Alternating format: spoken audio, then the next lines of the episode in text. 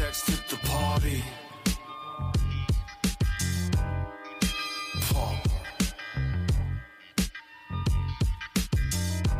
I brought text at the party. Hello, everyone, and welcome to episode 57 of the PDH Pod, the one and only Magic the Gathering podcast dedicated to the total exploration of the Pauper Commander format. I am your host, Brad Drac V, and let's see what my co hosts from the East Coast are up to. First, Dave the Alcatron Vader. How's it going? It's going really well. I uh hanging in there. Summer school is a whole thing, but I am. It's a whole whole bag of stuff. it is one entire event that's Yeah. happening at me. Uh, but it's good. It's happening at you. yeah. It's I. I feel less in control of this event than I do as spectator sometimes. Um, such is the nature of fifteen-year-olds. ah, Uh, yes, yes. But yeah, no, we're we're having fun. We're hanging in there, uh, doing some exciting magic stuff. Yeah, life is good. Awesome. Sounds great. Liam, the PDH PhD. How are you doing? I'm doing great. Uh, I I had originally planned uh, to play and and finish uh, Assassin's Creed Origins over the summer. Uh, turns out I only need a week and a half uh, Oh, because I've been playing it for eight hours a day. Um, I, I don't want to discuss the fact that I have 71 hours logged in a week and a half, but that's it's probably okay. I I am two achievements away from platinuming the game, so I'll probably have about 75 hours logged, and and I'll be done, and I'll be ready to to move on to Valhalla. Uh, for anyone who actually understands Assassin's Creed and understand wants to know why I'm skipping Odyssey, it's not that I'm skipping Odyssey; it's that Odyssey is the best of those three games, so I played it first. For those that don't understand, the order of the games is Origins, Odyssey, Valhalla. But Odyssey is Ah, the best, There so you I go. went, now it's all coming so together. So I played that one first. Um, and for people also wondering why I'm playing these games, you know, now and not when they came out, you know, ten years ago in the case of Origins and seven years ago in the case of Odyssey and four for Valhalla, it's because I, I didn't want to, and now I am. That is a fantastic reason. A- Actually, it's it's about two years ago I actually got into the franchise for the first time, uh, so I am catching up. Nothing wrong with that. and and Odyssey is the only reason I know Odyssey is the best is because the themes are Origins is Amonkhet, Odyssey is Theros, and Valhalla is Kaldheim, and Theros is the best of those three. So you know, Odyssey it is. Ah. Sounds like a very productive summer. it's been very productive. Sort of envious. Yeah. Been very productive. Awesome. Great, great. Good news all around, huh? All right. Uh, let's move into the housekeeping. What do you think No. before we get to the main? No. Uh oh. How are you? I am also very well. Uh, outside of the heat kind of kicking my butt. I took an unintentional nap before the show, so that was I that was kind of nice. those sometimes. S- sometimes it was we had a nice homemade dinner, a little chicken fried rice dish, and then I opened the freezer and I thought, huh, there's a Snickers ice cream bar left. I'm gonna have that. and then like ten minutes later, I thought, there's one more of those left. Why shouldn't I have that one as well? and then I woke up from my diabetic coma at like 5:15 going, "What is today? Did we already record? What's my name?" Yeah, some sometimes those naps are Oh. perfect, and sometimes those naps like just lay you out, and like Oh my god, you it wake was up like feeling like disoriented and like like hung over somehow. yeah. You're like, where am I? Oh, it was so bad. Cause I was like, you know, I just, I just need to sit down, watch a couple minutes of TV. You know, where because it was like four fifteen or so. I'm like, cool. You know, I got a little while, just chill out, watch TV. And next thing I know, it was like an hour later, or maybe three days later. I wasn't totally sure, but I was super confused. That was rough, but I guess it was energizing. I guess I needed it. Either that, or it was just too much sugar. Also energizing. Yeah. Ugh. All right, enough about my uh, indulgence. Let's get on to some housekeeping here. If you like the show and you like what we're doing here and you want to support us, check us out over on Patreon at patreon.com slash the PDH pod. Uh, actually, we want to give a new patron shout out to Grant N. Thank you very much, Grant, for your support. We uh, It is amazingly appreciated.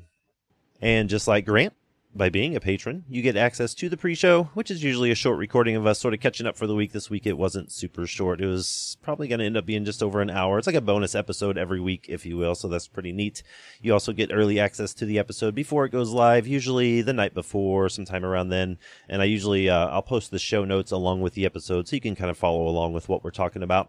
And then finally, you get access to the PDH Pod Discord server. Heck yeah, you can talk about decks. You get your own private channels. You can just sort of hang out with the crew and talk. We're always got some sort of conversation going on there. And then lastly, you can uh, find us on YouTube and Twitch as the PDH Pod as well. And on the uh, on the latter on Twitch, there's where I stream Spelltable PDH every Saturday evening. And I think that wraps up housekeeping. Liam, we got any this week in Magic? Yeah, uh, this week in Magic, Commander uh, Masters spoilers have started. We've gotten some very hot downshifts, but more on Yeah. those in two weeks. Yep, Uh, you're just gonna have to wait. today, WotC finally announced Freeform Commander on Magic Online. I have no idea what that means, but I'm going to take a stab at it and assume that this means players can finally play Commander in a 1v1 setting that allows them to build decks in strange ways. Yes. Free, Basically, yes. Okay. freeform Um, and I also believe, yeah, go ahead. it means that you can put anything as your commander. Okay. Yes, yeah. Before you could not play a multiplayer game of Commander on MTGO without having a legendary creature. Got it. Okay. So it allows for rule zero shenanigans. Uh, yeah, basically, or you can basically play test PDH decks on MTGO now. Right. That's the, Oh, like okay. being able to Solid. put anything in the command zone means you can put uncommon creatures in the command zone. So Yeah, it's very exciting. I've already had multiple people ask me about it, like, "Oh, what's a good commander?" Blah blah blah, or "What's a good con- uncommon creature?" You know, I can finally do this on MTGO. So yeah. Solid. that That's part pretty is awesome. super cool. Like the the part we're still waiting on is you can you can put an uncommon creature there, and you can make a deck out of exclusively commons. That part is all set. You cannot choose to start the game at only thirty life. yeah, So Ah, like you need okay. to sort of agree ahead of time if you're going to do some sort of like, you know, pals meta, we'll play this game at 4021 or if you're just going to have a you know a gen- gentle person's agreement that you know when someone reaches 10 life in the in the game they concede yeah. because that that's the point where much. they've taken Okay. their 30 damage so like Yep. Okay. Solid. So yeah, that's uh pretty exciting news for the MTGO players. So thought it was interesting. Yeah. What else we got? Uh, this was a very busy week. Uh, Sanctuary, uh, I think, had their first FNM and League games this past weekend. I know they at least had FNM. League might start this week. I'm not entirely sure about dates. Time is a construct. I am not either. fake. I thought I knew Um, until this got brought up right here. yeah, I'm like, time- oh, maybe I don't know. time is a construct and time is also fake. So yeah, uh, if it didn't happen already, it will be happening in this week, so it counts. Uh, and next, uh, I took I, I personally took advantage of Amazon Prime Day and got myself some more Quiver branded stuff. Nice. I know we've been talking about Prime Day through the Discord, and, and people brought up that uh, Baldur's Gate boxes are eighty dollars right now. So if somehow you're listening to this literally right now on Wednesday at eight p.m. because or- time is fake. because I'm a mistake, or you somehow have access to Prime Day deals on Friday at noon, you should buy a box of Baldur's Gate for eighty bucks because that's a Yeah. damn good deal. That is a real good deal. Yep. Yeah. Uh, yeah. I, I I also don't know if the leagues have started yet or are underway. Uh, I know that B Fine guest from last week and Clay from the Tryhards from the uh, Connoisseurs they did a big interview together specifically about leagues and why they're important and how to get into them and all that sort of thing. So The Uh, leagues kicked off July 8th, which, if Oh, you perfect. believe in the time stream, is in the past. doesn't matter if you believe in the time stream or not. It'll get wrecked by one Snickers ice cream bar Ain't that the truth? or two, uh, you know, whatever. But no, all good stuff, all good stuff. But yeah, check out the uh, the interview they did together. I believe it's on YouTube, but um, don't quote me on that. I just saw him, I saw it on on Twitter, and I retweeted it and all that good stuff. I haven't had a chance to check it out yet, though. God, Brad, you're retweeting things you haven't interacted with yourself? I know. How I dare just, you? I'm like the only person on Twitter that does that. I bet. Yeah. Probably. I'm a terrible Twitterer, tw- tw- tweeter. I don't know. Oh, Every, every week right. I find myself retweeting this thing from the PDH pod, but I haven't listened to one of their episodes yet. I know. I haven't pressed play a single time, but I'm always like, oh, heart, retweet, right there. God, could be anything I'm putting out there. Could be. Ugh. All right.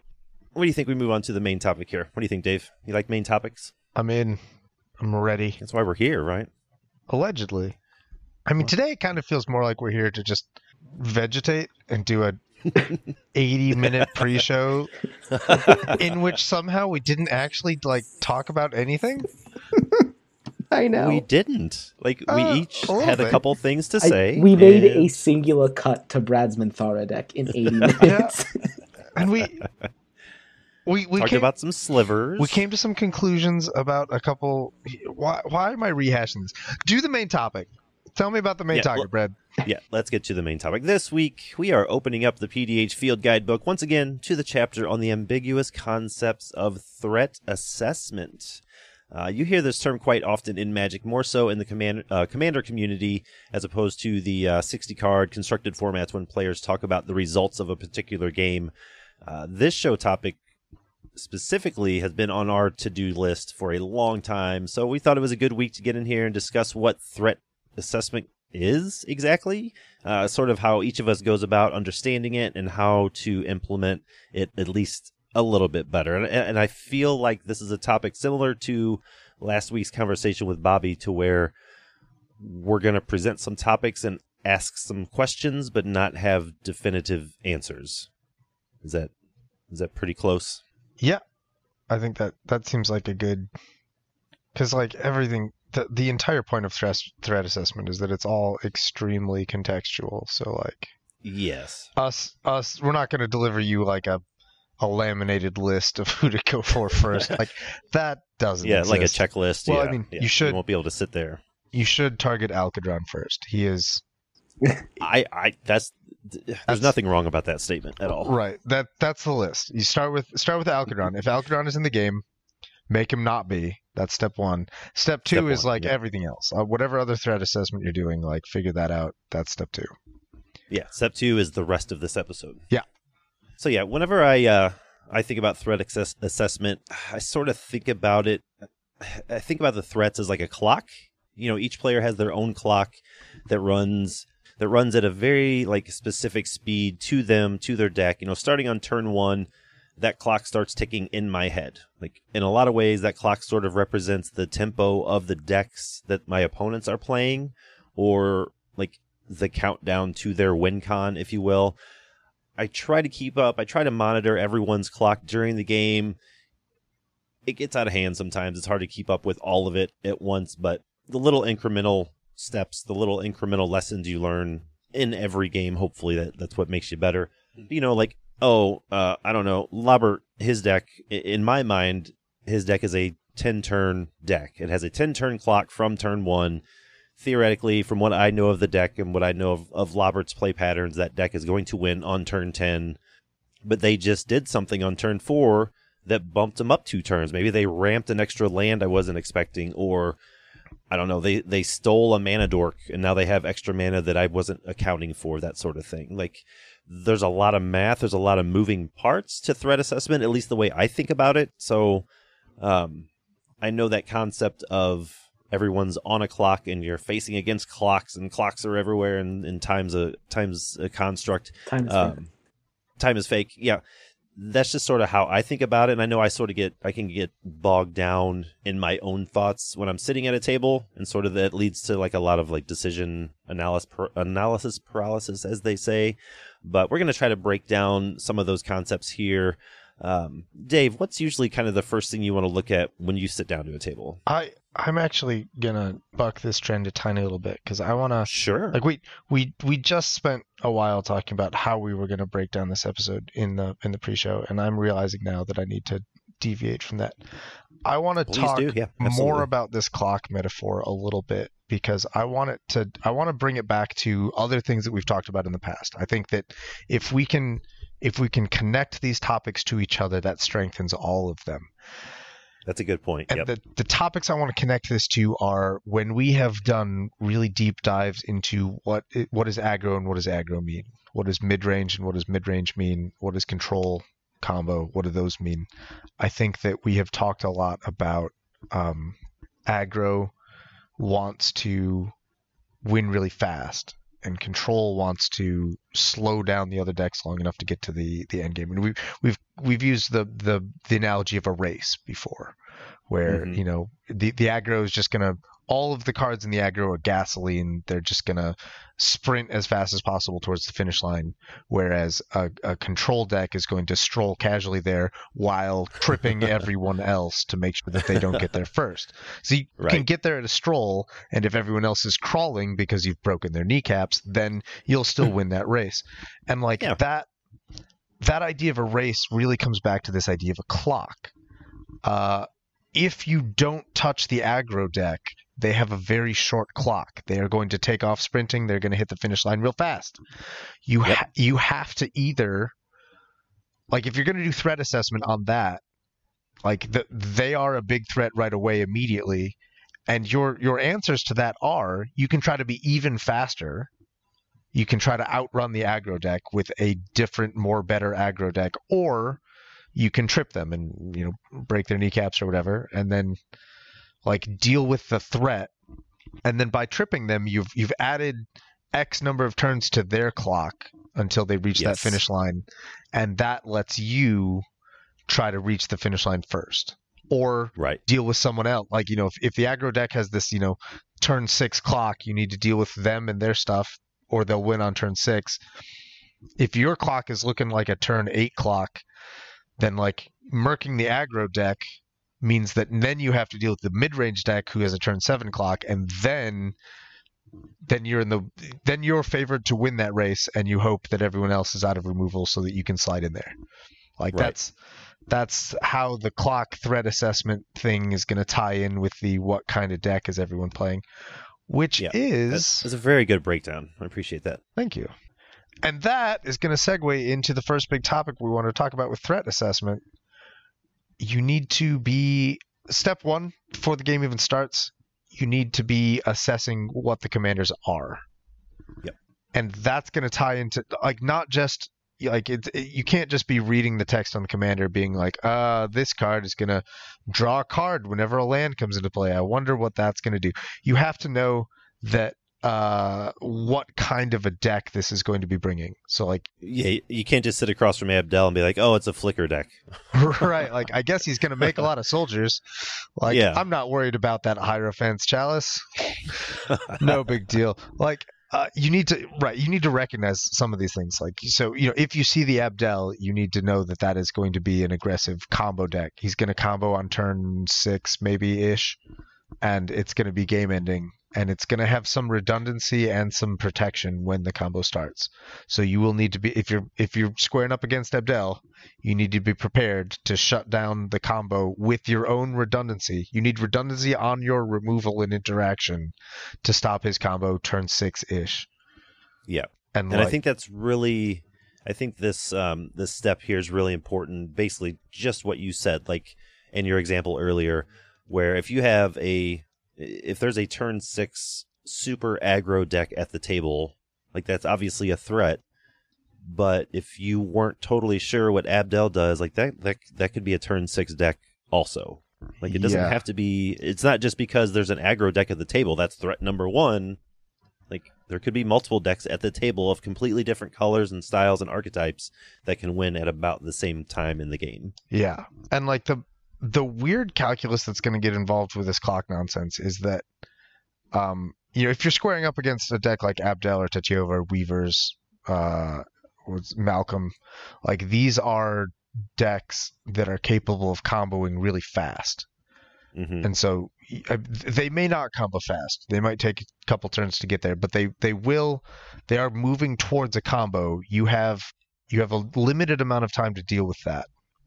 If you're squaring up against the uh, the the hyper aggressive gut deck, gut might also be sitting at a six ish turn clock for you, or it might be a six ish turn clock for the other guy who's more threatening, and an eight ish turn clock for you Right. because they're gonna they're gonna murk Abdel first, and then they're gonna come for you once Abdel is gone.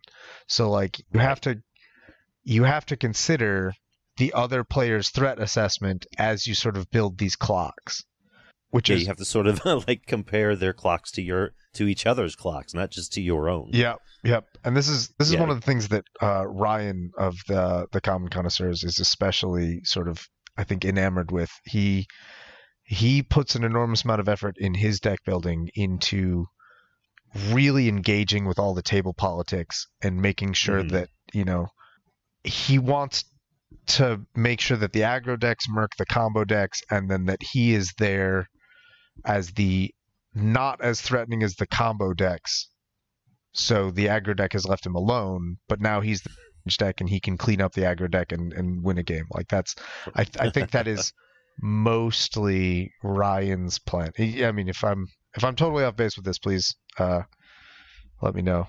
But I feel like Yeah. that's that that is an integral part of his threat assessment calculus when he's building his clocks. Is he's you know he he's I think I think secretly he's delighted when he sits down at a table with Gretchen and Gut and he goes I know I know where Gut's going Yeah, right. And- and I know where Gretchen's going in uh-huh. garbage and like so right he's not uh, certainly he'll help take down the Gretchen before Gretchen can combo but then he also needs to be in a position where he can stop the gut after the gut has like established itself with its 24 power skeletons or whatever six power skeletons Yeah. how gut works. Um, but yeah, so this is one of the things you need to do. Uh, before the game even starts to develop, you got to be looking at the commanders and thinking, who's, you know, what is this? And it's not just the commanders. Look at look at the commanders and make assumptions about the deck. What is this deck Yeah. going to try to do to me? What are the other decks going to do to the table? What are the other decks going to do to each other? And like, uh, where where do I fit into that in terms of all of these clocks? Yeah, where do. I fit into that? That's a very good question. Yep. And Yeah. I think this is all particularly hard in PDH because the format is so wide open. Like, how many times do you sit down in a paper game or even on spell table and someone's like, "What's your commander do?" Like, I've never seen that card before. You know, like Yeah. how how do you make a commander deck? What the hell am I doing? You know, like there's just going to be times where you don't. You, you can only see the colors on the commander because nothing else on it makes sense, and you've never seen a deck for that particular creature. Like you're just gonna have to use your best judgment in that case. But it happens all the time. It's not like some rock solid meta where every Yeah. deck's built the same and all the cards are the same and yada yada yada. Yeah, uh, some of them will definitely surprise you. Like I've I sat down against a flux channel deck in the past without any real concept that it was an infect deck. And it was and it was some it was like a weird like creatureless infect where it was just going to do that like gift of Phyresis thing that gives everyone a poison counter and then cast Yep. 10 instants. Yep. it's like how do you even stop that? Like you can counter the instants, does nothing. Does like, nothing. The proliferate still happens. It's a cast Yeah. trigger. So like It's a cast I was trigger. I was Great. categorically unprepared to drop that game, but I did drop that game. I totally biffed it. And like other other decks have surprised me, like uh, or I guess other other decks that might. I, I mean, you can you can also just have rule zero conversations about these things. Like I used to I used to get really squirrely about uh, Tormod and Ramirez deck that I built hmm before before this kind of cra- crash uh, sent this this deck up to infamy by making a really powerful competitive version of it. And before that happened, I had a very casual zombie tribal build with it that Mm-hmm. was like it was still powerful because you could still do these cool things like cycle gempalm avenger and then put it back in your hand and get a zombie out of it like the synergies were still there and super cool but it, i mean I, I didn't have a whole suite of counter spells to stop combos it was it really it really was like casual but for a while every time i sat down at a game with it people were like oh tormod ramirez we're playing competitive let me get my other deck and i had to be like no no no no no wait like stop this isn't what you think i just want to hold on, hold on. I Yep. just want to kill people with Shepherd of Rot, like, including myself. Like, please don't take That's this really seriously. sweet. yeah. So yeah, like you know, if you if you're making assumptions about a deck, like you can, you know, if, if you see if you see if you see someone sit down with Breeches and Malcolm, you're like that that's worth a conversation. You can say like, are you are you gonna turbo combo with this deck, or are you gonna like play f- cloud pirates and like try to attack and steal my cultivate. Like, what do you, what is your goal Right. here? Uh, it, absolutely worth talking about. And then, uh, yeah. Yeah. use use that discussion to assess some threats, figure out figure out where like where you sit in the threat assessment, and hope that you're not the table arch enemy. Because uh, you you probably can't fight three people at once, unless you can. Maybe you can. I don't Unle- know. Unless you can, more power to you. If you're Abdel, then uh, Go get him, I guess. yeah, rock and roll. What's Oh, what's next? Next is identifying troublesome cards. The way that I want to uh, talk about threat assessment, I'm, I'm going to kind of introduce identifying troublesome cards and also put my two cents in on assessing the commanders. Um, Sure. The way that I like to identify threat assessment is what I, I would call threat assessment as a whole uh, an intermediate skill that continues to develop all the way through the advanced uh, skill trees. So if if you remember magic of old, the packs would have beginner, intermediate, advanced, and expert levels on them. yeah. Uh huh. Right? And and while packs no longer have that, I, I think that we can kind of use that scale when it comes to talking about things about magic. Understanding what a basic land is and what it does, probably a basic skill. Threat assessment is going to fall kind of not, not necessarily between intermediate and advanced, but within both categories. Uh, So, step one is you need to just be able to identify a list of strong cards by their name and art. If you can do that, that is the intermediate skill, right? The cards, the spells, the permanents that make you go, uh oh, right? And sometimes when you Yeah, get to that uh oh right. stage, it's too late. But that's the intermediate skill. The advanced skill is understanding and being able to explain why they are troublesome cards. And that kind of loops into with assessing the commanders, right? You sit down and you look at the commanders and you're like, hey, that commander has a reputation. That's the intermediate skill. You play the game enough or are in tune enough that you understand those commanders are problems. Mm-hmm. The advanced part is having the conversation like, are we playing competitive or are you trying to steal my cultivate with breeches? So, you know, the you you need to understand that distinction of of threat assessment comes in two forms. Understanding what is the problem and then understanding why is it the problem. Yeah. I think that's well said. Impact tremors is always a problem. Impact tremors is always a problem. Always. Do When not someone- let anyone ever tell you it's not. Right. When someone, one- when someone No one is playing that fairly. Yeah, So- no one just has a jank brew with impact tremors. someone puts down impact tremors and goes, "Don't even worry about it. It's not going to matter for a while." that person is lying. That is- Lying. That is untrue. And Their clock is going I'm- real fast. I'm And- looking and at you, the- Scarecrow. in the event that it is true that you know for two or three turns it didn't do anything but maybe one or two damage, you should have killed it then. yeah. No, I uh, I played a game with Paul uh, last night on uh, Chris's Oh, stream. yeah, One yeah. more game. How'd that stream go? Uh, it went- it went really well. Uh, there were two impact tremors on the board. Oh my god. Wha- One of them was Paul. I thought you said it went really well. It, it, it, so ne- I was mono red, but neither impact tremors were mine. It was uh, a very fast game. Uh, sure. but yeah, one of one of them was played by Paul, and he did say, "Don't even worry about it. This isn't going to be this isn't going to be impactful for a little while." and he was right. He he played it the turn before he won by attacking someone with uh, a bunch of trumpet blasts, and uh, turns out he never actually triggered impact tremors. He just wanted. I, it was it was a power move. It was an intimidation tactic. Nice. Head games.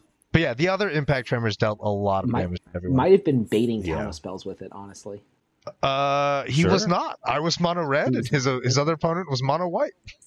There were well, there were no Mono counter White's got a spells to few bait. counter spells. Uh, no, Yeah, I mean, it's got Mana Tithe, and there's the Phyrexian one that puts it second card from the top. Oh yeah, the memory lapse, color shifted, Uh, I mean, red has counter magic, but none Lapse of them of matter in a mono red game. lapse of certainty. I've never played that card before. Never cast it. Never put it in a deck. It's a pretty good card. Yeah, seems like it. Anyway, Hip Oh, yeah. Anyhow. Hipstevious's impact tremors dealt like eight damage to the table. Maybe maybe maybe like 10 i don't know. There were thatcher revolts involved. Oh, gross. he had a he had a what's the card? Impulsive pilferer. Mm, so yes, he had nice. he had impact tremors. He had agent of the iron throne. And impulsive pilferer in his graveyard and he was trying to talk me down from killing him that turn and i was like my my brother in christ if you untap everyone takes like 20 damage like none of us survived that like this is you need to go. this is my only chance and i have a 12 power gremlin so i'm gonna i'm gonna take this opportunity Yeah. Yes, I will dispatch you. Don't even worry about it. dispatch it's a good band Yeah. so yeah uh recognize that certain cards are threats uh impact Um, tremors land on tappers land on that's- tappers need to die immediately I think Impact Tremors is a good example of an uh-oh card. Like, Yeah. if you're looking at a deck that could possibly abuse Impact Tremors and you're not expecting it, they're going to cast it and you will have nothing to do about it. You're just going to die. Like, that's all you can do about it. I mean, some decks, obviously, like you were saying, you played Mono Red. What are you going to do about an Impact Tremors? All Huh. you can do is hopefully kill the player. Like, I would play my Tibalt's trickery. Yeah, see? but yeah, that's that's sort of what uh oh means in my head. Like, oh, I did not expect that card, or I reacted too late, or I knew it was coming and did nothing about it. Like didn't have the chance to do anything about it. Yeah. And then by then it's just too late. So one thing that I always struggle with, and I notice a lot of PDH players struggle with this too, is forgetting about the actual threat at the table. Like there's plenty of games, maybe not in the CPDH realm, but there's plenty of games where, you know, say player three is, you know, if we're assessing commanders at the beginning of the game, player three has the obvious strongest commander at the table before turn one even starts. And then player two, as the game going on, player two is just sort of like building their board a little bit, maybe like Candlekeep Sage, like, you know, drawing some cards, maybe going into the dungeon a little bit, you know, making a treasure token, goading a creature here and there, like doing stuff, like being not really like impacting the board as much or not really pushing the game itself forward, but they're just doing stuff. You know, they're making free cardboard and they're cracking treasures and they're making cheap creatures and all this kind of stuff, but not really affecting the opponents a whole lot. They're just taking a bunch of game actions. I think it's really easy for the other players to like see player two and go, they're doing a bunch of stuff. They're the problem. Like we need to take care of them. And a lot of times it takes multiple turns to get that player dead. Be, you know, by the time they're done doing stuff. And in that meantime, player three actually just spent that whole game building his board, just waiting to take out the entire table. Like I see that quite often. I don't know if that's just a trend or a trait of the games that I play. Is that something? Did that make sense, Dave? Is that something you've you've noticed before? It is. It's definitely a concern for sure. As you were saying that, I was thinking very distinctly of Blake, who loves game actions.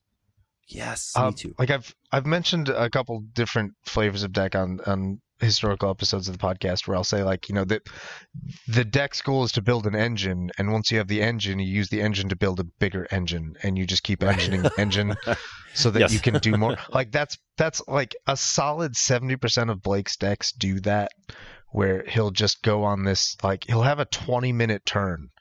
And like none of it is thinking. All of it is like doing things. Like he'll tap things that will untap other things, and then he'll put a card from his graveyard on top of his library, and then cast it, and it'll untap things. And one of the things that untaps will let him do it. And like it's not an infinite combo.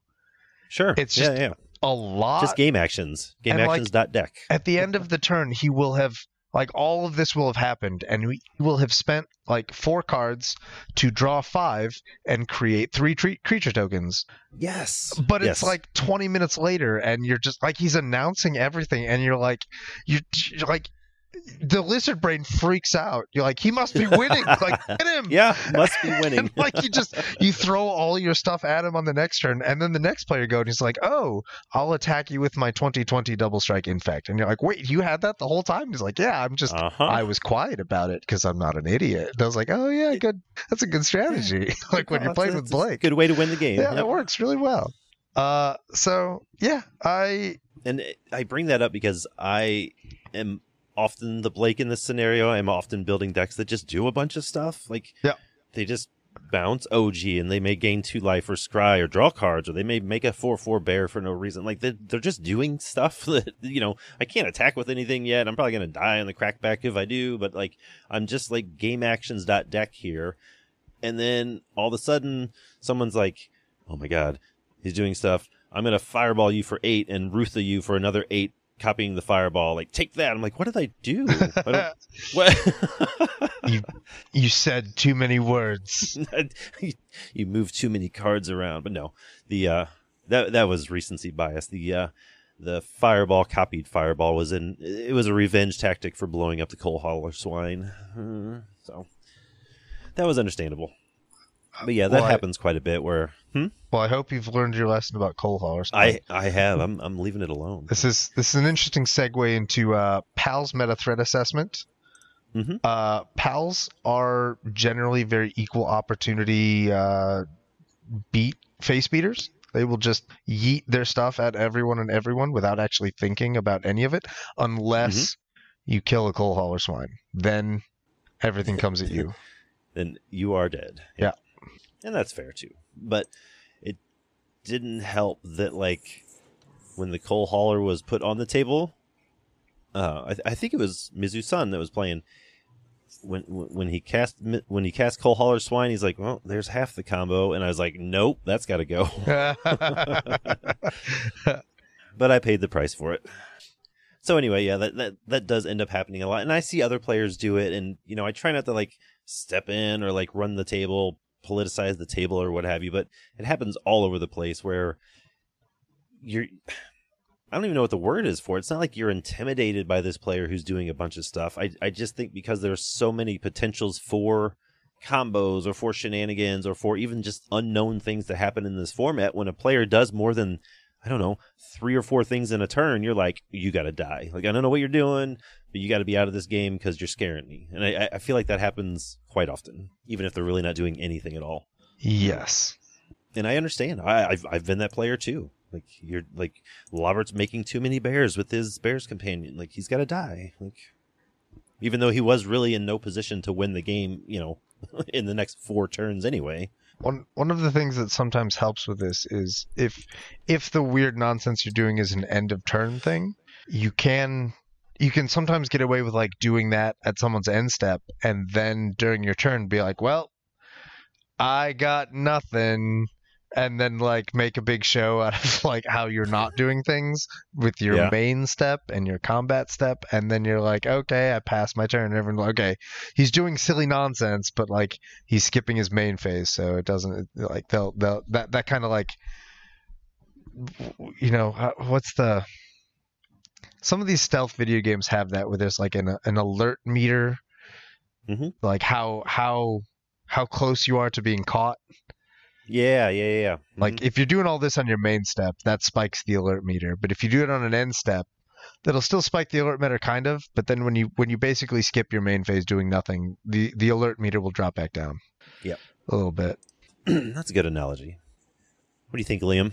Um, I don't. I don't know that I agree with the the whole general premise about uh, being bogged down with one player who's doing stuff and and someone else is kind of flying under the radar, because I I I, wholly understand the concept of wanting to fly under the radar as as the second or third strongest deck at the table until the strongest is wiped out. Right. That is that is my play style. That is how I win the most games. That that that, that is how I that is how I win the most games that I win. But in fairness, someone is the number one problem for a reason. They are the one doing the most stuff. There are definitely people that their aim is to fly under the radar and and you know look non-conspicuous, but it in the long run, like there is someone that is doing more things. They are the problem until they're not. And when they're not the problem, it just so happens that there is a new problem it's kind of the nature of these things. It, it's the nature of how that works. Speaking from the position of the person who likes to do that, that is how that works. I am not the problem until all of a sudden I am. So I don't Yeah. think it's necessarily wrong to be focusing on number one because they are the problem. They are actively the problem until they're all of a sudden not.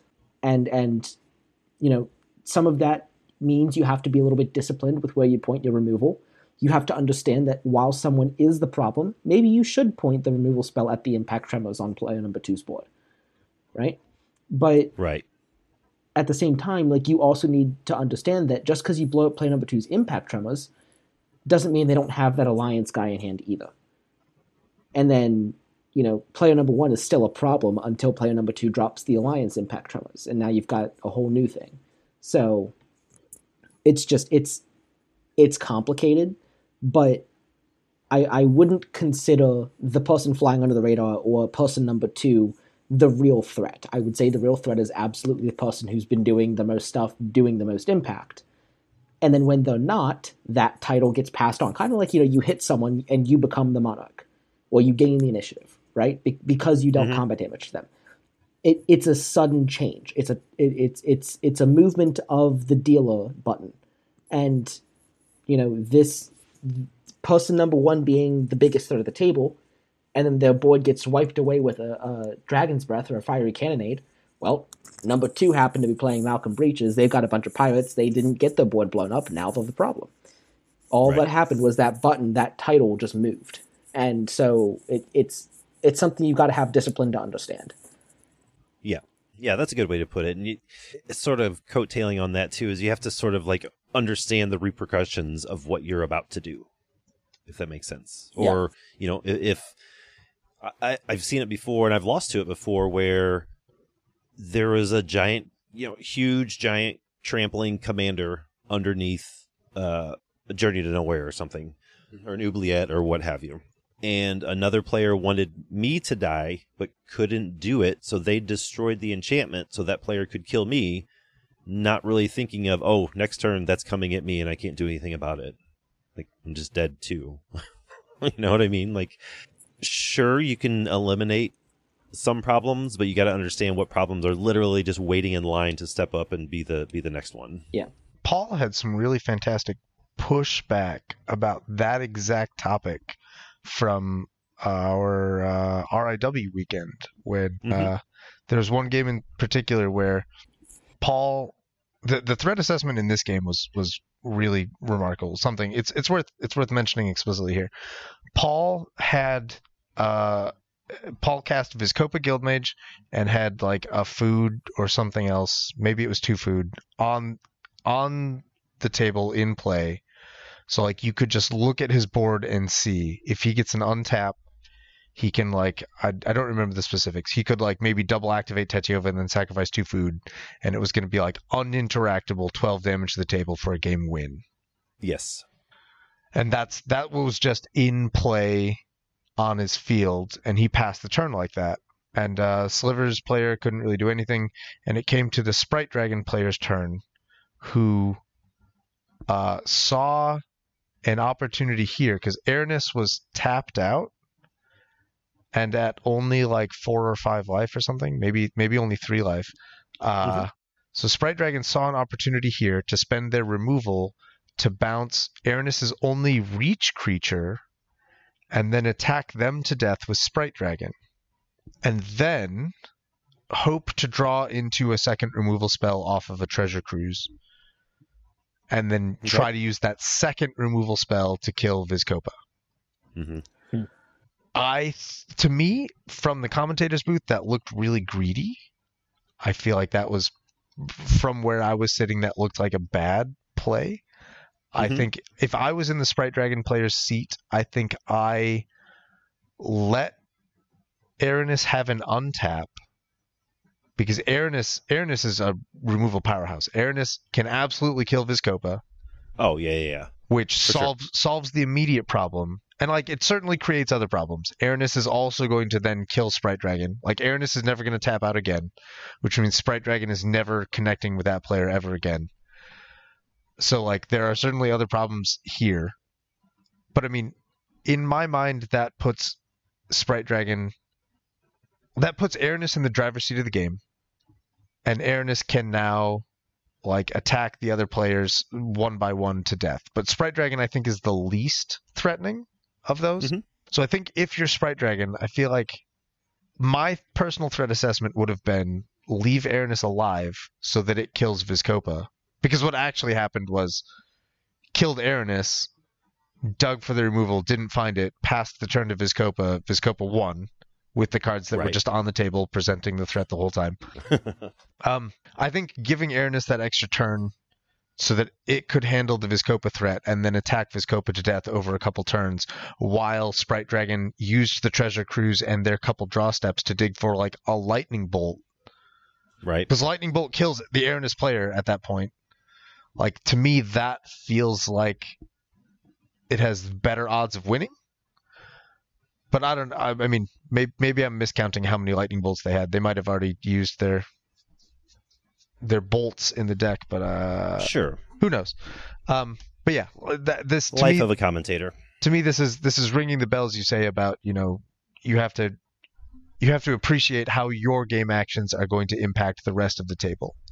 Like Aranus Right. Absolutely was a huge threat to Sprite Dragon, and that was a great opportunity to take out Aranus at the cost of removing the reliable source of control that was going to handle the guild mage. And like it was a it was a gamble. Like maybe maybe Sprite Dragon can draw into that. Maybe. maybe. Uh, it didn't work out that time. But yeah. And that's a- where a lot of these. Oh, go ahead. not a bad play. Just the play that I would not have done. Yeah, not necessarily a misplay or anything like that. Just interesting. And I think in the the CPDH realm, all these things we've talked about and are going to talk about today are much tighter. There's a much more fine point on all of these things because literally, you know, these decks are so high tuned, fine tuned that the next card drawn by anyone could end the game. Whereas in more casual streams, you know, there's a little more forgiveness. So if you make a misplay or you, you know, mess up your threat assessment and go after, you know, you target the lightning bolt at a creature instead of a player with three life. You know, just silly things like that. Like that can be forgiven and you could probably scrape your way back. But in the more competitive realm, like you got to be on your game. Like it, it, these things happen for a reason, and the be- the decks are built for a very specific reason. Like if you stumble at all, they're gonna get you. Mm-hmm. And that's one thing that I just haven't. That's that's one reason I don't play more competitively is because I'm not great at threat assessment. Like my threat assessment bounces around a lot. I don't know if that's normal for players to do, but like I'll take my turn, you know, like I'll take my turn, do whatever, and then I'll watch the other three players take their turn, and I'm sort of like doing my clocks and seeing what's going on and kind of gauging the threats and stuff, and then I'll be like, okay, well I'll attack player two because he's the biggest threat, and then it'll change. And Then I'll attack player player three, and then I'll attack player one, and then two. Like I spread it around so much that I rarely take out anyone ever. like I don't know if that's common, but um, I have a real hard time focusing on the same the perceived threat at all times. I think I put too much stock in different card types or cards that like, oh, now they're the threat. Oh no, wait, now they're the threat. Now they're the threat. Now they're the threat. Like it bounces around too much, and sometimes I don't. Um, I, I that that's why I took this this last one. You know, don't forget about the real threat, and don't get you know distracted by other threats, perceived threats, because I do that all the time. That, that's my the main reason I lose is because I just I don't focus my efforts on what should be the actual threat of the table. That's fair. Uh, Liam, what you got next? What's up next is, you know, understanding what each opposing commando does. Right. This this kind of goes back up to assessing the commandos and identifying troublesome cards. Uh, but this is kind of leaning into the expert area of understanding the format. Of you don't want to just know, you know, you you don't want to just know that card is a problem. That's intermediate or why it's a problem because Malcolm enables a combo or you know Gretchen draws the deck. But you also need to understand you know the archetype and the strategy and the potential win cons in the deck all together. And that's kind of like an expert level understanding of the format. Mm-hmm. It's also really important there to, to talk about how you can disrupt those things. Like that too. Mm, yeah, yeah, yeah. we we all know that Tatyova is going to combo, but like How can we, We- stop it? Right. We we need to we need to understand that that combo runs cards through the graveyard. So Faerie Macabre is a great way to throw a wrench in that plan. The the main Tatyova line also runs cards through the top of the deck. So like you Mhm. can stop that with Ghoul Caller's Bell. Like maybe you shouldn't. Like I'm not saying That's play Ghoul hilarious. Caller's Bell. I'm just saying that like if you do have a Ghoul Caller's Bell, or like if you're on Ruin Crab and you have a panorama, like you don't have to crack the panorama right away. You can sit on it until Tatyova tries to combo. And then yeah, and then you're like, oh wait, hold on, I got something to do real quick. yeah. Like, oh, the, the title board's on top of your deck with Mystic Sanctuary and Tatyova's trigger's about to put it into your hand? What if I respond now? It'd be a shame if something milled them. It would sure would be a shame.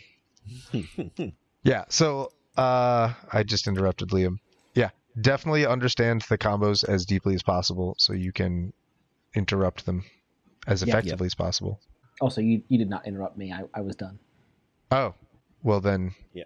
that was my follow up.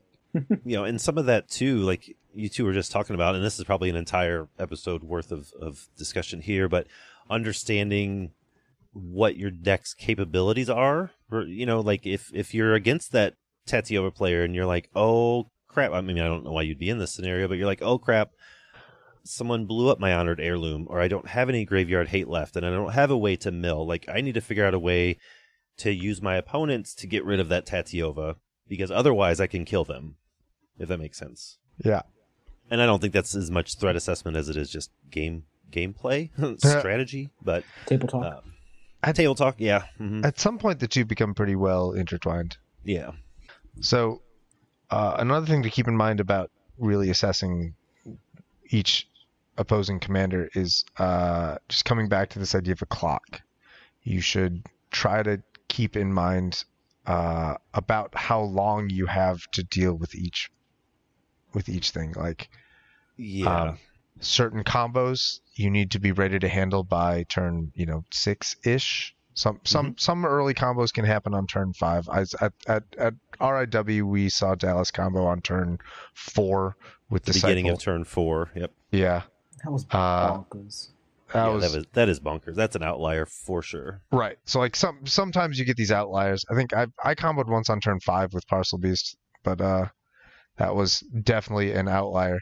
Um, but yeah, you should you should anticipate that combo decks should be like online around six ish, if uninterrupted. So you need to be able to you know chuck removal or interruption or interference at the combo deck by then to increase that timer on their clock. And uh, you know, E Sphinx might have a different clock. Uh, like it's I think that I think the clock on eSphinx is much slower, but it's much more difficult to interact with. Like Yes, you when you cast murder on the eSphinx, you're not really slowing them down at all. no, you could actually be helping them. Yeah, it's probably helpful. Don't don't spend removal on eSphinx. That just means that they have more giant monsters. So yeah, the eSphinx timer might be turn eight ish, nine ish, ten ish before their board becomes so overwhelming you can't deal with it. But like Right. murder's not going to st- solve that problem in the way that it solves the Gretchen problem. So like, uh, just beware of how many turns you have to deal with each kind of a threat and what resources you have available in order to do that. And uh, like I said much earlier about, you know, the aggro plan is like you don't you don't have to kneecap all of these things to stop them. Your your plan shouldn't be how can I slow this thing down so thoroughly that it never crosses the finish line. You you don't have to make sure that they never cross. You Right. just have to make sure that they're crossing after you do. Yeah, they can still finish, just later. Mm-hmm. Yeah. Like if you if you blast the Gretchen player down to a turn nine clock and then you kill them on turn eight, like you don't have What's to worry about turn nine combo anymore because they're dead. Because they're dead. There's Like- no potential, right? right. Like the kneecaps are no longer your concern. Like you can just exactly. headshot. So yeah, you don't. I mean, unless you're like I, I've heard of win conless control decks. That sounds like the worst possible situation to be in. uh, that should not be your goal. right. don't stop someone forever. Just slow them down long enough that you cross the finish line first. Yeah, and you, you know, you mentioned resources. I think that's a huge thing to think about too, because you know, a nightmare pod of players could be forgetting what the fourth deck is. Like you could be facing Battlecry Goblin and Abdel at the same table. Like those are both Mm. like th those decks both can kill the entire table by turn six. Not for long. You'll you're not facing both Right. of those decks for long.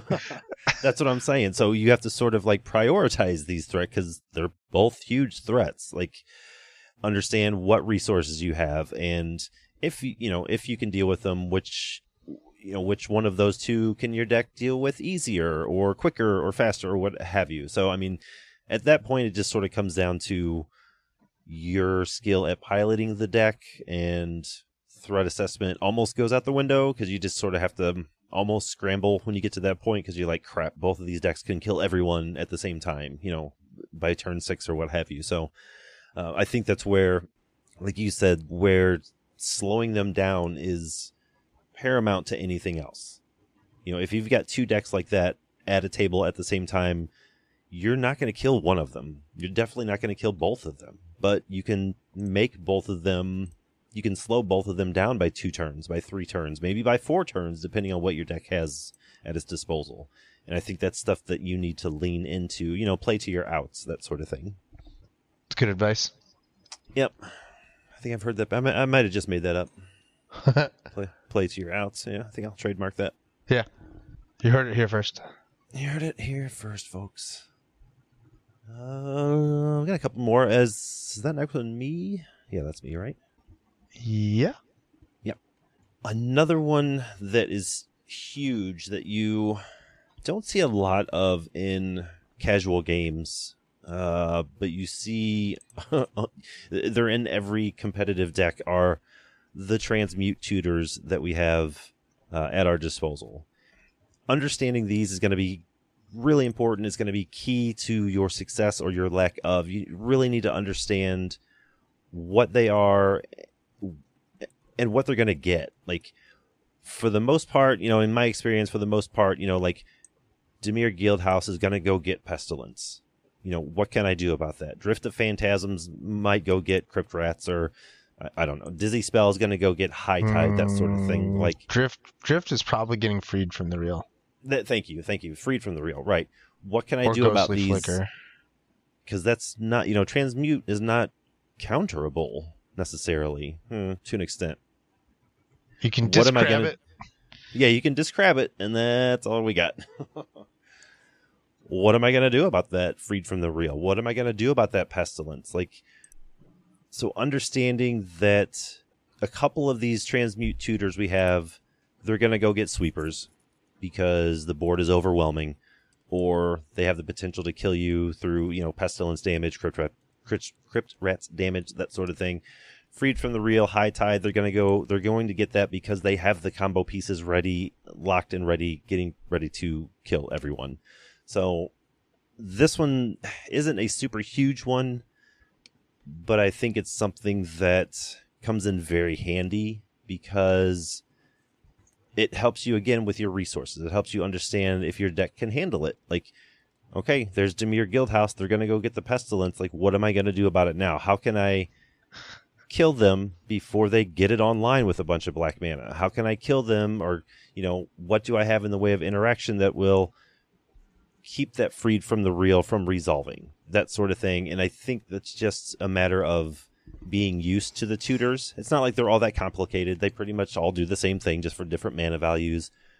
And the few that I mentioned are the most common ones you'll see. M- muddle the mixtures out there every now and then for certain combo pieces, but just understand them, if you understand what the commander is and you've lived long enough in the game that they're starting to transmute for, for cards that they absolutely need, you probably have a very good understanding of what the deck is already trying to do. So just be prepared for it, understand the limitations of your deck, and just sort of go from there. Do you have anything to add on this, Dave? I feel like that was. It, it felt like a lot more in my head than it actually came out to be. I think you have to be very, very suspicious when people transmute for the unexpected card. So like Yes. if someone if someone drops the uh you know, if, if if there's a commander that you know is big into the flicker loops and they drop their transmute card they they drop their drift of phantasms to go get something, and they don't get ghostly flicker. If they get like I don't know, cancel or unwind, they get unwind instead of ghostly flicker. Like you got to be sweating. That's that that is that is a declaration of war. That I don't know. is- I feel Yeah. like I feel like they just want to unwind. That way they can counter whatever the problem at the table is doing. No, that means they are the problem at the table. that means that Ghostly Flicker is already in their hand, and they want another counterspell that happens to cost zero mana to fight this Right. counterspell battle that they know is coming. Like that's the point. Like you gotta you gotta speak up about that. You got like when you see someone drop the drift for an unwind, you gotta be like, hey, table, like now is knock a great knock time table. to Yeah. pool our resources because that guy is gonna steamroll us. Uh, so yeah, Come like together. know what know what they're probably going to get, and then like be suspicious when they get a different thing.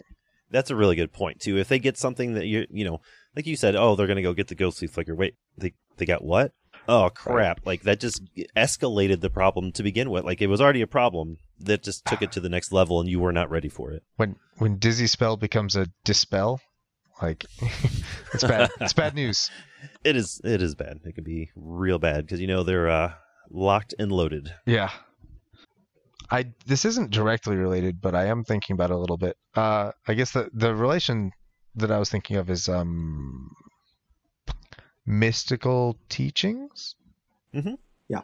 That's the, Yep. the the tutor with flashback in Dimir color. Yep. mm-hmm Okay, I was thinking about that, and the thing I wanted to add about threat assessment is do not lose sight of people's graveyards. Oh my god, that is such a good one. that is such I- good advice.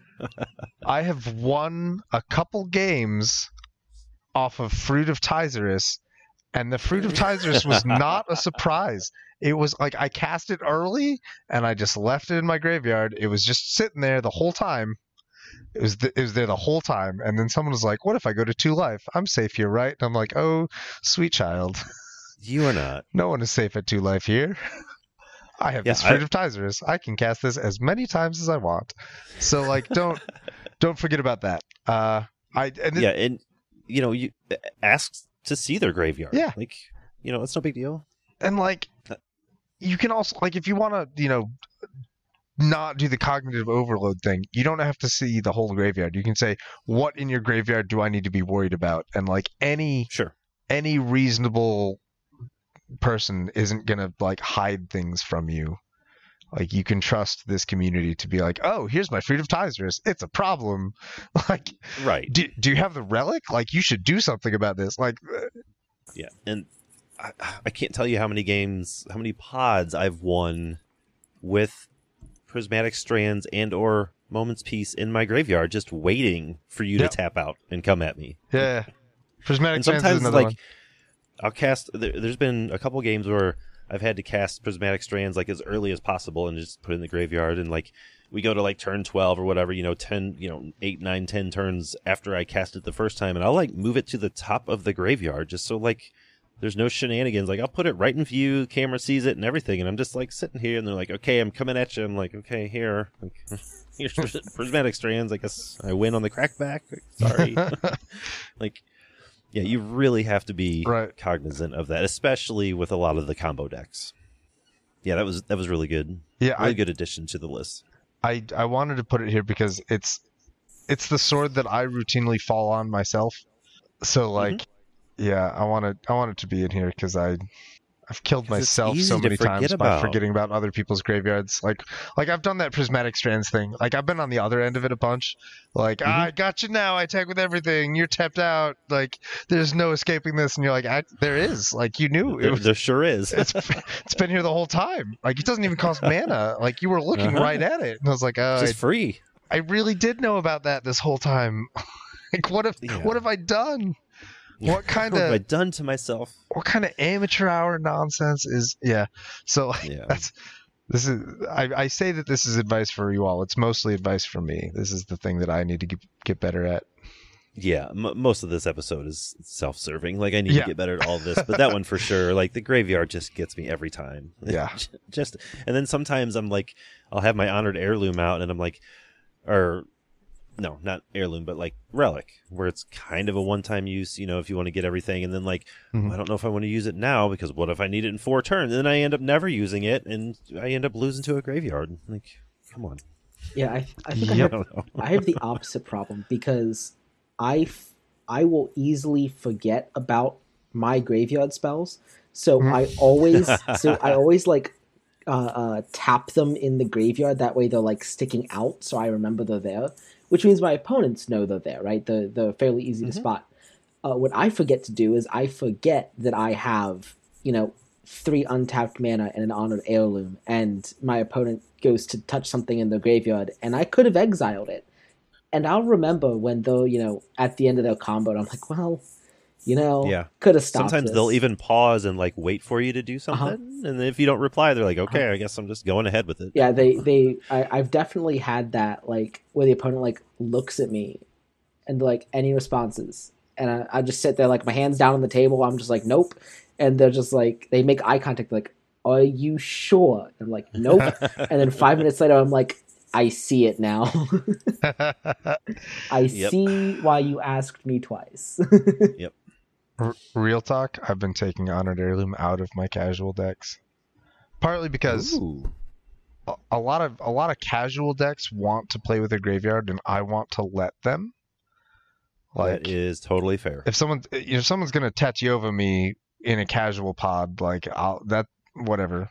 like That's on you. You got to Right. look in the mirror, bud. uh, yeah, I'm not I'm not gonna I'm not gonna run counterplay to like Tatyova combos in my casual decks. And like Yeah. you know, but if someone wants to just like I have an unearthed deck, I don't want to like shut down their whole deck with a no, what's the fun of incidental card. And like the other part of it is like I don't want to be responsible for making that decision that Liam just described. Like I don't want to be thinking about holding my mana up for this heirloom. I don't want to like think about when I need to deploy this and when I need to Sure. up for other things or when I can tap out. I just want to like if I'm in a casual game, I just want to tap myself out completely every turn. All the time. All I the do time. that all the time. and then and then I'll just like I I I, I don't play arena, but I understand that like you can get F sixed, which means you're just past priority on everything and like letting the game happen to you. Like I Yeah. Made my own little thing. I have a sticky note in a big like clear plastic sleeve that I put down on my table for SpellTable games. It just says pass priority. and I can put that right in front of the camera and then just like not think and like that's that feels really good. yeah, it does feel good sometimes. Like you don't have to worry about honored heirlooming anything if you're tapped out and also honored heirloom isn't in your deck. yeah.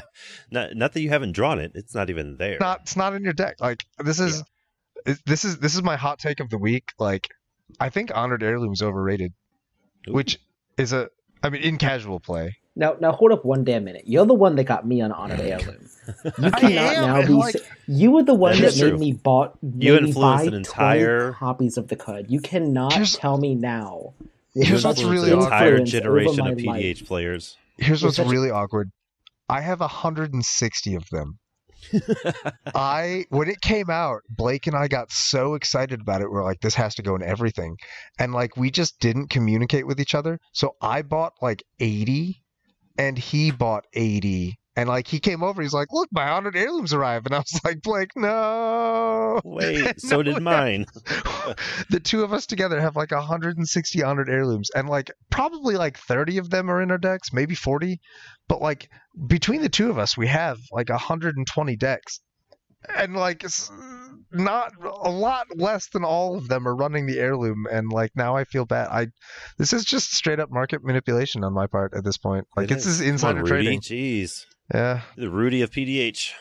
But yeah, I I am completely with you. That was a very good take on Honored Heirloom because I get that way too. That's a lot of reason I don't play uh, Orzhov decks in casual pods because every single time I do, inevitably it comes around to me and someone's like, "Where's your pestilence? Where's your crypt rats? Are you gonna transmute for it? We you, we need your help." I'm like, I don't.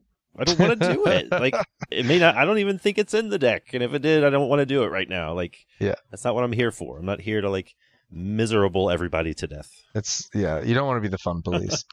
Right, exactly. I- I- a lot of times Orzhov in PDH is just fun police. Right. So like I I'm much higher on pestilence and crypt rats than I am on honored heirloom because like you know Pe- Pestilence and Crypt Rats are both really good reset buttons for when the game gets really out of hand. Like there's Oh, not- sure, sure, sure. I- definitely still run them. I just don't like do it in response to things, right, right, right. especially Like, peer pressure.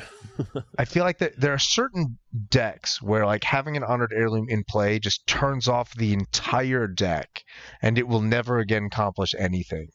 Sure. Like like Araumi just is incapable of fighting through an honored heirloom, and it just feels bad.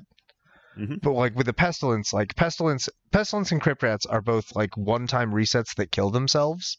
Yeah. And like a lot of games need that, and then like whatever deck, even though like there's one deck that's like going to be more impacted than the other, but that deck can recover. It can like it it it was doing things before the pestilence dropped, and it can do things again after. It's not right. it's not the absolute game-ending blowout that honored heirloom is. So like that's fine. Yeah. No, makes total sense. Yeah, we are way off Speaking topic. of all the, yeah, we were, but that's okay. We were kind of speaking about all the stuff going on on the actual game platform, board, state. What do you got, Liam? I, I've got nothing to add to that other than I feel betrayed by Dave. Uh, how many? I can I can give you mine. How many do you need? I, I, mean, I, continue playing them. I, I do not need any. I have a, a box of 20 of them. Um, no, uh, I still like him as just a mana rock. Oh, yeah, I- yeah, it's a fine mana rock. I'm super high on three mana rocks. I I'm probably still going to play it in, in even in casual because I'm I'm not the kind of person. So so first of all, I tap out too damn often. Uh, so Yes. my my honored heirloom is never up to begin with. Um, but God, I second, tap out so much. Second of all, um, I'm not the kind of person to honored heirloom just because it's the correct play. I'm gonna do something that I, I- I'm I'm only gonna heirloom something in the graveyard if it is actively going to affect me. So if if they want to hit their you know if the Araumi player wants to hit the encore target and like yeah I'm gonna get a token swung at me oh well. You know I'm gonna let them have it. If they want to on if they want to uh you know Araumi uh uh Gary no that's not gonna happen um That's a little more trouble. so troubling. so yeah. I, I think the target that they're going for is entirely dependent on whether or not I'm going to heirloom. And you know, I, I understand that you know Gary is how they can close out a game, but they could also just Araumi the five six that's in the graveyard. Like I'm okay with that. So Real real talk number two. Hot take number two. Ooh.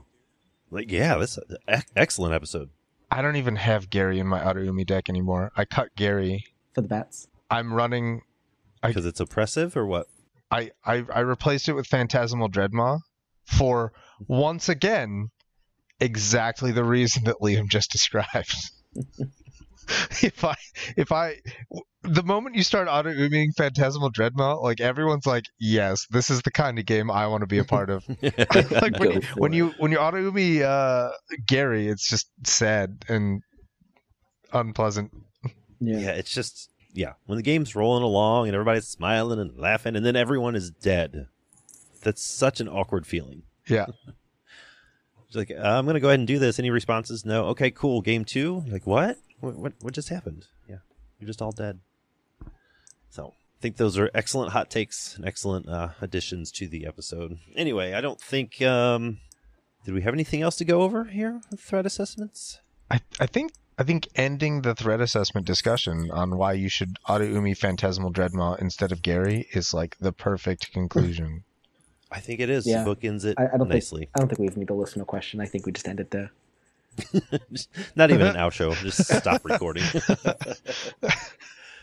Excellent. So yeah, we uh we accomplished what we said we were going to accomplish. We had, we addressed the topic of threat assessment. We didn't really answer any questions because this one is particularly hard. It's particularly sort of just out there in the abstract. Every single game's different. Every deck's different. Every player's different.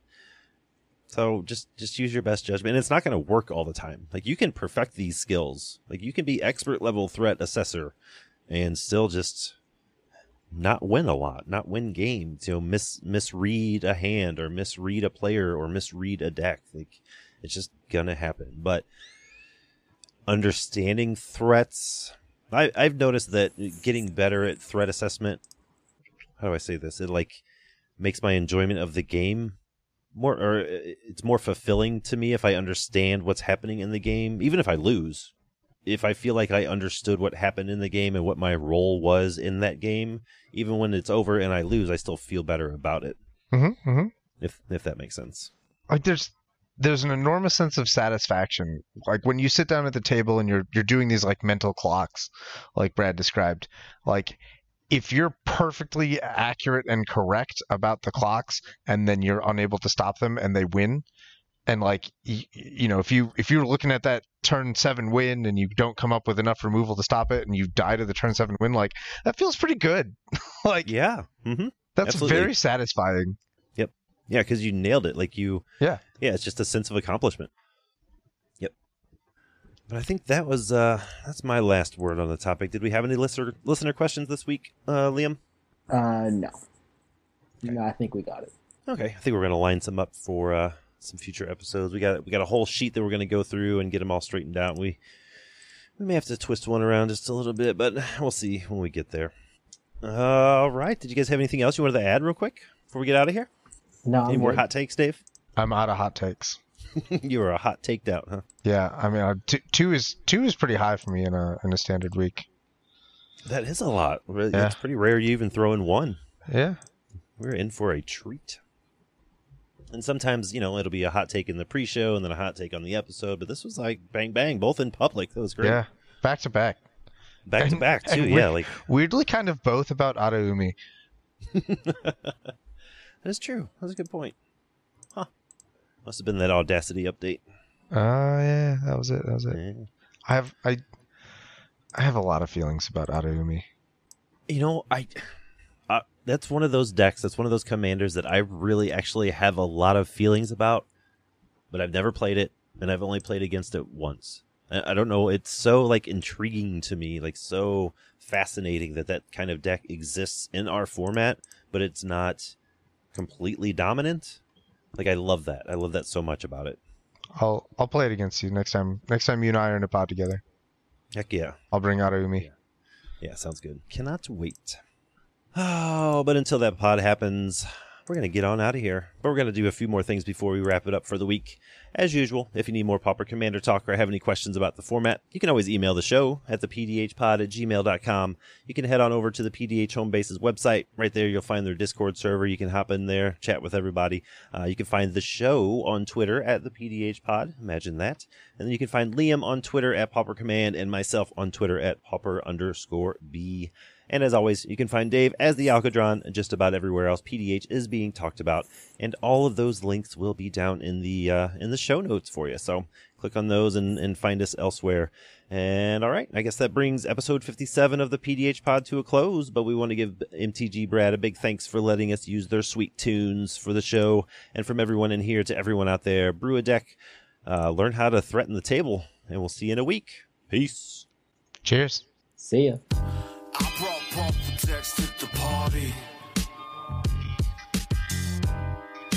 Pump. I brought bumper decks to the party.